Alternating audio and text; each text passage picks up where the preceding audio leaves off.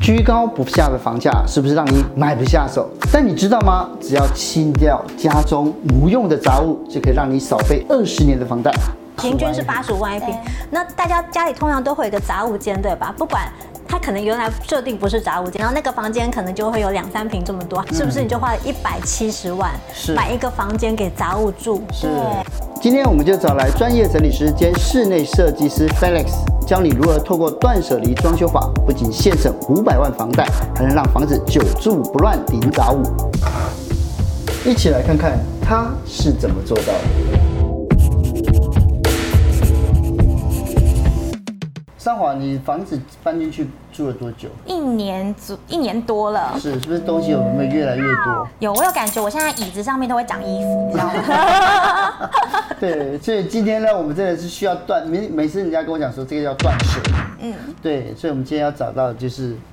我们要请老师来跟我们讲了，就是这十年，你哎、你换了， 十三年换了十间房子，而且房子是越换越小没嗯有，一开始越换越大，后来觉悟之后就越换越小了。觉悟之后，对这中间到底发生了什么事？就一开始是因为我会之所以搬出家门，是因为妈妈有一些囤积的症状，当然是因为家里遭了小偷，妈妈开始心里产生一些防御机制，就开始堆很多东西在家里，试图筑成一个护城河之类的东西，或者一个城墙，要保护自己。所以后来家里就渐渐变成像一个垃圾屋了。哦然后我就有点就是跟妈妈会起争执嘛，因为就受不了那样的屋况，后来我就搬出家门，然后。后来开始自己买房子，然后陆续一直换屋换屋，然后就发现，哎、我好像跟妈妈有一样的问题。一旦有了自己的空间之后，就会开始想要买东西来塞。所以后来到自己觉悟到这一点之后，我就开始清除杂物。是嗯我来看一下，就是我也哦，你妈妈真的很会收我东觉得西囤囤耶。积这件事情非常非常的惊人，哦对啊可以看到，这个是这个是家里的哪一个角落？这个是厨房的入口，你看不到入口 了。那对哎这个厨房为什么堆了那么多杂物啊？这对，就是整整个厨房的入口已经被堵住了，然后望向餐桌的位置，这是餐桌。哎餐桌埋没在这坨东西啊下面。诶哦，冰箱这样打不开对，就是吧？刚刚是从这里往这边看嘛，嗯然后餐桌在这里，这个是冰箱，所以冰箱也打不开哦了，那你们家冰箱就没在用了哦？没在用，没在所用以里面东西可能过期 n 个月，是可能流了汤汤水水，可是我们都清不了，清不了、哦，因为打不开啊。打不开哦。因为你要先战胜外 面这堆。是，所以呢，就是后来就是你搬出来之后，那你说你自己也有开始有囤积东西的我习觉惯，嗯得一开始是因为我租房子，所以那是别人的房子，你比较难囤东西。但一旦你拥有自己的空间之后，你就开始想要买一些战利品回来。是然后开始我就发现，哎，自己东西越来越多，好像开始跟妈妈有点类似的状况了。嗯我后来就想说，不行，我要改变。然后，但是我还没有觉悟之前，我是先把房子换大。第一间房子可能呃这个平数，然后之后又变更大，再嗯变更大，然后到最大的那一间，其实我是全幢六十二平的房子，实全际幢六十二平，实际上室内有四十六平这么很大大，哎哦够对放啊，这样东西应该可以囤但是很多。后来我就觉悟了嘛，东西越轻越少，所以我现在你们现在做的当下这个房子只有十六平，实这际16上16平，就对，是室内的十平是十六，少了三十平，少了从30最平大到现在少了三十平是，其实我觉得这是一种蛮特别的思维方式哎，因为其实我们会想说东西越来越多，所以房子就要越换越大。可是当你把东西变成零杂物的生活的时候，你房子变小，你就不会觉得说买房是一件这么痛苦而且这么对困难的事情，因为价差差了五百万。因为地点不同，所以只差五百万。但如果你是在同一个地点，搞不好你在台北市中心可能差两千万也不一定啊。对呀、对可是断舍离其实对很多人讲没那么简单啦、因为这里面牵扯到是情感面，对对不对？那这些东西我们舍不得、提不起、放不下，嗯，对不对？那我们应该怎么办？我其实常常遇到这样的问题，就是我去辅导一些客户清除杂物的时候，他们就会觉得说丢这个东西好浪费，我就会用平效的观念来说服他们，嗯是因为他们会觉得丢这个东西很浪费，我就算给他们听。好，假设你现在台北市，你新城屋的不管地点的远近， 80万好了哦，八十五万一平85万一，平平均是八十五万一平对。那大家家里通常都会有一个杂物间，对吧？不管。它可能原来设定不是杂物间，它可能是合适，它可能是多功能房，可能是一个客房，或者是一个书房，或者是呃预留的儿童房，但它最后都会变成杂物间。哦对，然后那个房间可能就会有两三平这么多，好，我们不要讲两三平，算两平好了，是不是？你就花了一百七十万嗯是买一个房间给杂物住，是。对，那一百史七十丹利万你你要要，看这一集，不知道是什么样 子。你看一百七十万你要存多久啊？对对呀、所以其实 Felix 实我觉得你这个它是有一个逻辑跟原则在的，所以对像你也特别去考了这个整理师的证照嘛。那你有没有一些简单的原则可以提供给所有的观众朋友，教我们怎么在家里面可以怎么做到断舍离？我觉得其实就是我自己让屋况维持住的有有一个心法，就是有三个大原则。我先讲第一个，就是适性这件事情。适性，对，就是就像教讲教育适性、适量、适所，可是把它放在收纳整理上也是通用的。像适性，就是我会发现啊，很多人家里钉了很多柜子，但是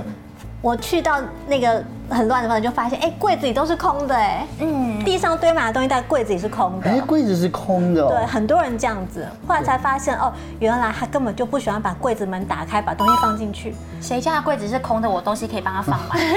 因为哎有的是因为他放放进去，他就忘记他放那个对进他去对了。他对必须看到东西，他才能够想得起东西在那。所以很多人其实他没有认清自己是不需要门片的，哦所以他钉了一个柜子在那有门片，导致他根本不想把东西放进去，是于是占了一个面积不说，里面还空的，然后地上都是东西。所以你要先了解自己是不是那种呃愿意把门打开把东西放进去的人。第二个的话，除了视线之外，另外一个是是所视视所，啊，就家里而已啊，还要去就是哪里呢？你的东西应该要顺手收纳，如果它不顺手，就很容易乱掉。比方说好了，你今天家里设计了一个书房，对嗯然后你的书通通都放在书房的书柜里，但是你就是喜欢躺在客厅沙发上看书，哎所以你是不是每一次就把一本书拿过来，就放在沙发上旁边读，然后读一读就堆在堆在茶几上或堆在对堆在地上，哦久而久全之是我，对，然后那一堆东西就会越来越高，越来越高。所以嗯你是不是，如果你的习性就是喜欢躺在沙发上读书，那你是不是把书柜放在客厅会比较恰当？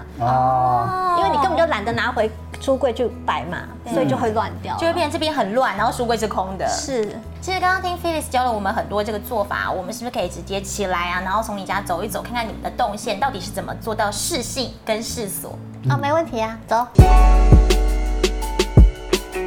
好，现在呢，我们就来一起来看一看哦，就是如何视性还有视所，对不对？对那这走进来这个地方就是玄关。玄关。，很小的一个玄关。对，但玄关我们要注意的是我什么？们第一件事进门一定是放钥匙嘛，对，所以我就定了这个平台，让钥匙还有一些磁卡的地方可以放。哦，小巧思，你如果没有这个东西，你可能就可能钥匙就放在餐桌上，放在吧台上，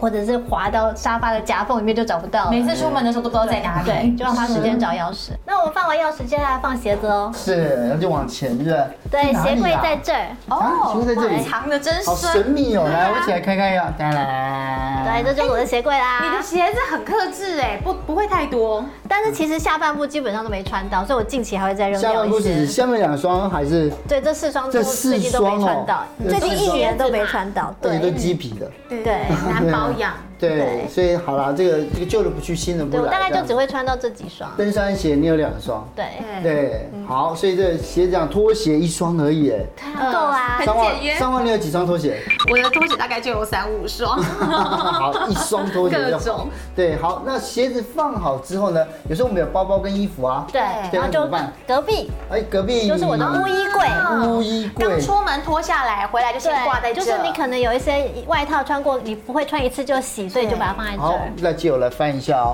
所以你看这边放到后对，面然后这风衣边，啊、大衣啊什么就在对这对对，里就。在这边，然后然后包我的包。包包，我包包就这两个，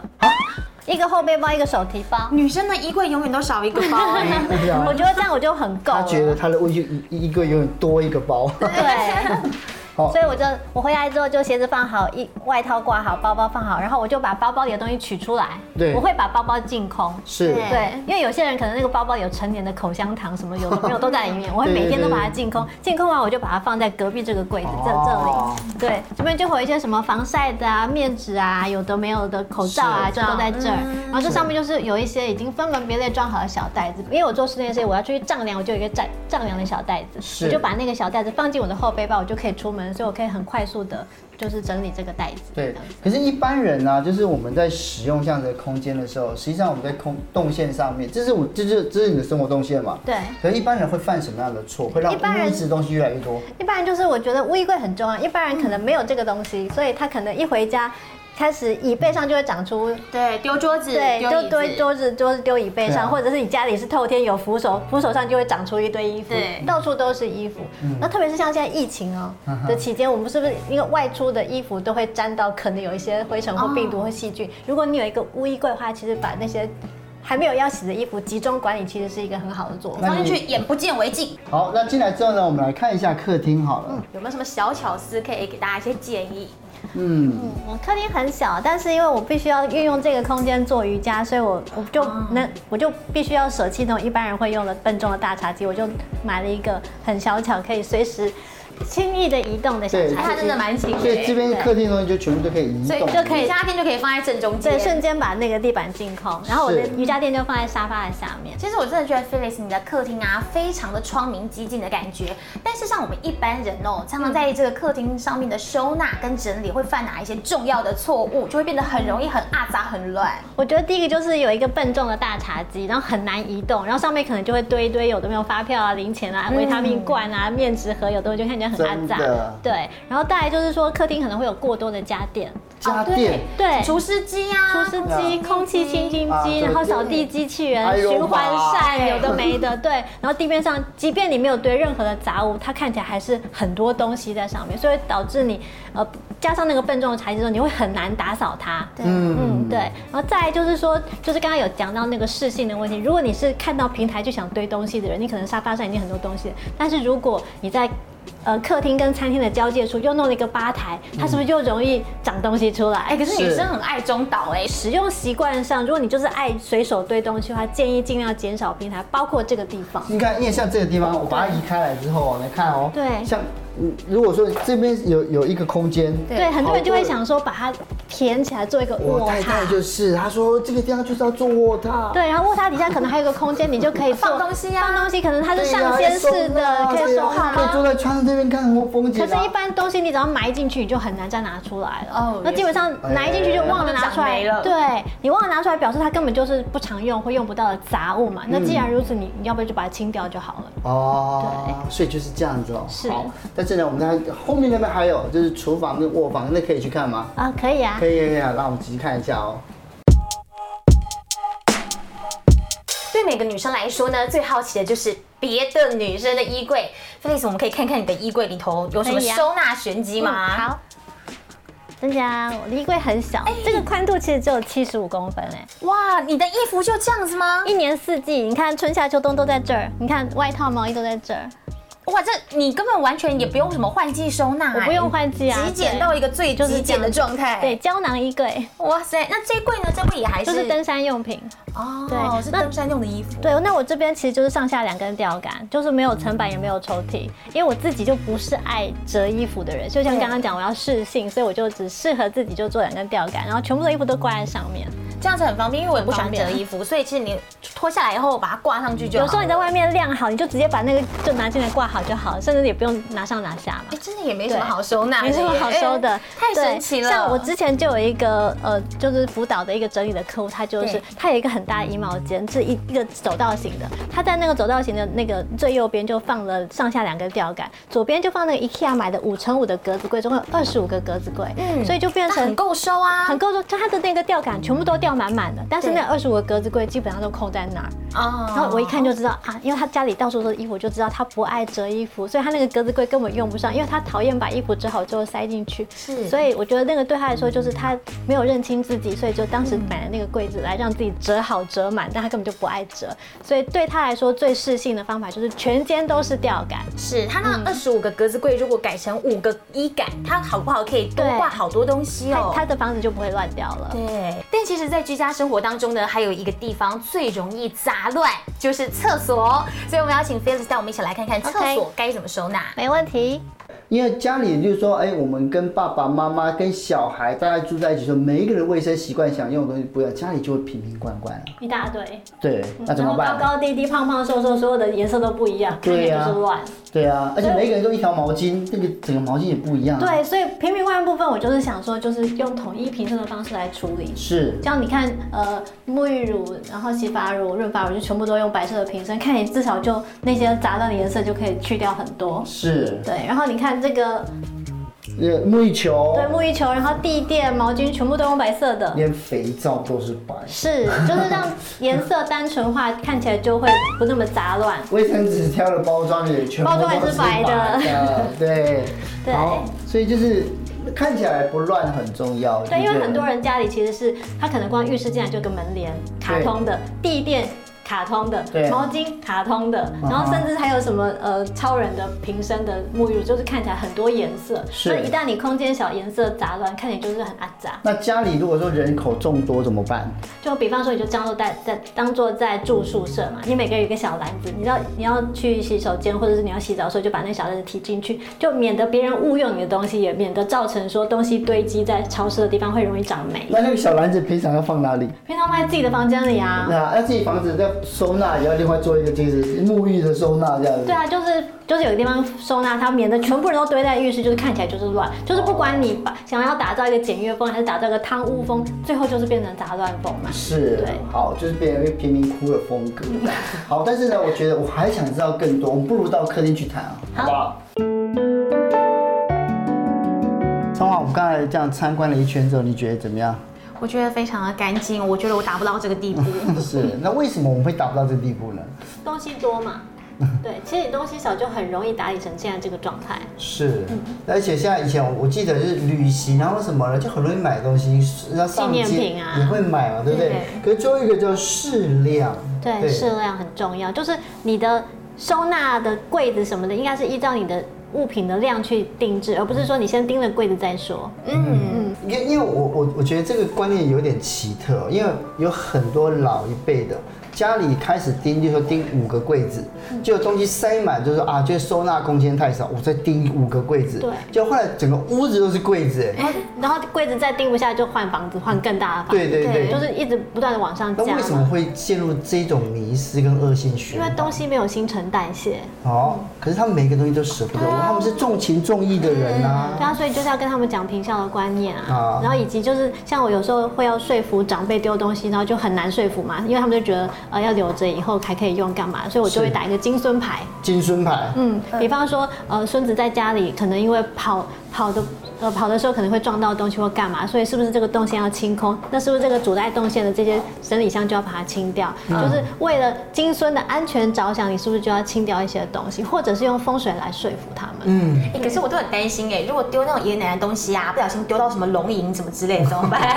对搞不好可以卖。是，所以就是清长辈的东西，所以那个那个书要先翻出来，搞不好里面夹着 邮那啊家票、里就钞没票。有，家里就没有书了。 对啊，或者是一那个手外套里面常常会有现金或黄金。对对，我们清的时候都要先检查一下口袋。真的那真的 Phyllis，你刚刚说我们的房子它总是有一个收纳的上限，如果已经爆量，已经超出那个上限的房子，会是一个什么样的一个情况？就是乱，我就是常常讲，就是呃，你的收纳上限就是你买东西的资格，你家里的收纳柜的量、喂纳量就只有这样的时候，你就只能做到它满的时候就要一进一出了，不然你就会开始买万恶的整理箱回来。哇我经常跟我的客户讲说，其实你可以买小型的收纳盒，让你。柜子里面的收纳更有条理，但是你不要再往外加大的收纳箱，然后把你那个塞不下的东西放在那个箱子里面，然后导致你整个那个屋内的那个美感都毁掉，这样子。是，嗯但是其实断舍离里面丢东西很重要嘛。对那我们要怎么样踏出第一步呢？其实我觉得从任何一个地方开始都可以，你从一个小抽屉、从一个小层板开始都可以整理啊。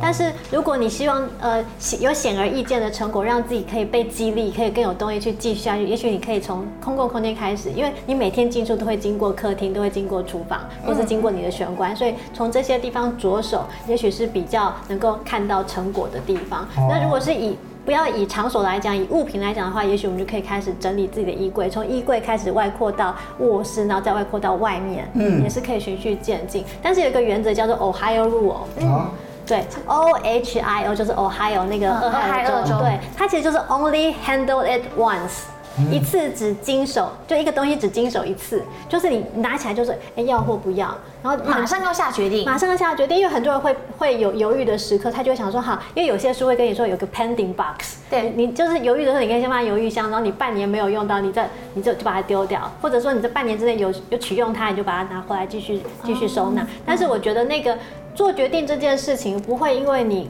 过了半年你就比较容易做决定，是吧？你现在无法做决定，半年之后你还是无法做决定，不如你就现在做决定吧。所以你拿到一个东西就是哦 only 嗯 handle it once，你就直接决定它的去留就好了。嗯 不然我会所有东西都放到犹豫箱。对。 把它全部都放你进只去是把而已。做决定的这个困难的事情，就是往往后拖延延而已而已。往后延而已对，所以如果你是东西很多又很难取舍的，不如你就那一次下定决心就好了。嗯我那 only 是不是 handle 在 it once 做的时候，比如说我拍下我房子的状况，我自己也比较容易看到盲点，因对为我身处在里面，我可能感受不出来，只觉得很乱。我觉得拍屋况这件事有好几个好处。第一个好处就是说，我们刚刚有讲过，如果你一开始就向往你的房子是北欧风或简约风，或者是乡村风 whatever 风格，但是你常常在逛街的时候一时冲动购物，你就忘了你家是长那样子，你就买了一个格格不入的东西回来，或者是你在旅游的时候会买了很多其实跟我啊已经很久旅游不买东西 了，对。 对，大概快十年了，对啊，就是你很可能在冲动购物或者不假思索的状态下买了跟家里的风格完全不搭的摆饰品回嗯来，那就会让家里的美感就会失控。再来就是说，你常常会忘记你的柜子里还有多少的收纳量，哦所以如果你可以定期检视拍下你的柜内的空间的话，你就知道我还有多少资格可以购买东西那。有的就是盲点说，觉得我好像家里还很空，就有那种没有安全感，就想要把它塞满的。那就是你怎要么办拍，照，你就要知道说你还有剩下多少空间。嗯，对，这个就是一个很好的提醒。是另外还有一个方法就是说，我常常会鼓励我的客户，就是你自己跟你的呃断舍离的好伙伴们建立一个赖群组之类的，啊你们就互相拍屋框丢给对方看。有时候你住久了会觉得说。这样那堆东西这里还好吧，我看久看习惯了。可是你丢给别人看说，哎哎呦那边有一坨杂物，你就透过呃客观的视角来告诉你说你家那坨东西是该丢的，是所以也是透过交换屋框的照片可以做一些改善。这个这个感觉上，这个市场很残忍，你不觉得 吗？对，让大家说丢，对对，可是我觉得一定有很多人看到这样的屋子的时候，想说都白色呢。你看，我们不敢买白色的车子，不敢买白色的鞋子特，别是我现在连白色衣服都不敢穿。对，那大家都怕脏啊。对，我觉得有两件事，一个对我来说，白色是最好保养的的啊墙面色了，因为一旦一脏，我就只要把它就涂一清过下去就就好好了。如哦果它有颜色，它反而很难很难去处也理。是对，另外就是说，其实我觉得白色是最好提醒你脏这件事情的一个颜色，因为很多叫做不显脏的颜色，那就代表你一直与脏共存，不是吗？对， 所以说你是追求干净的人，也许白色是最适合你的颜色，哦因为它显脏，你可以立刻察觉脏在哪里，你可以把它就是除掉这样。今天我们来上课这样子哦，是就回去你有准备要断舍离有了吗？有有，我觉得我家应该可以断舍离掉一半以上。是，我也是哈，我 就也不用到一百平的那个 时候。对对对对，对对，下次就是买十六瓶就好了。对，来， 我觉得我哎其实还可以更小。还可以再更小，对对对不对对？好，等下我们就，那我就回去，我们好好研究一下这对个拜好读一吗。下零杂物收收纳术。